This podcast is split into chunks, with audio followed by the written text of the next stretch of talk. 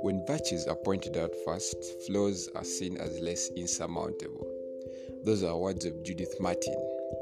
I'm introducing Let's Talk, um, a platform where we shall be identifying conflicts or conflicting aspects of situations in day to day life.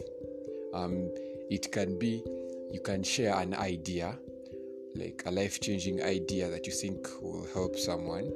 Um, you can sh- confess a funny confessions, funny things that happened in your life. Um, we can talk about things that need to be combated by our society.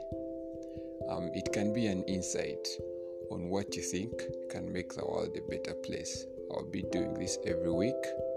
Thank you.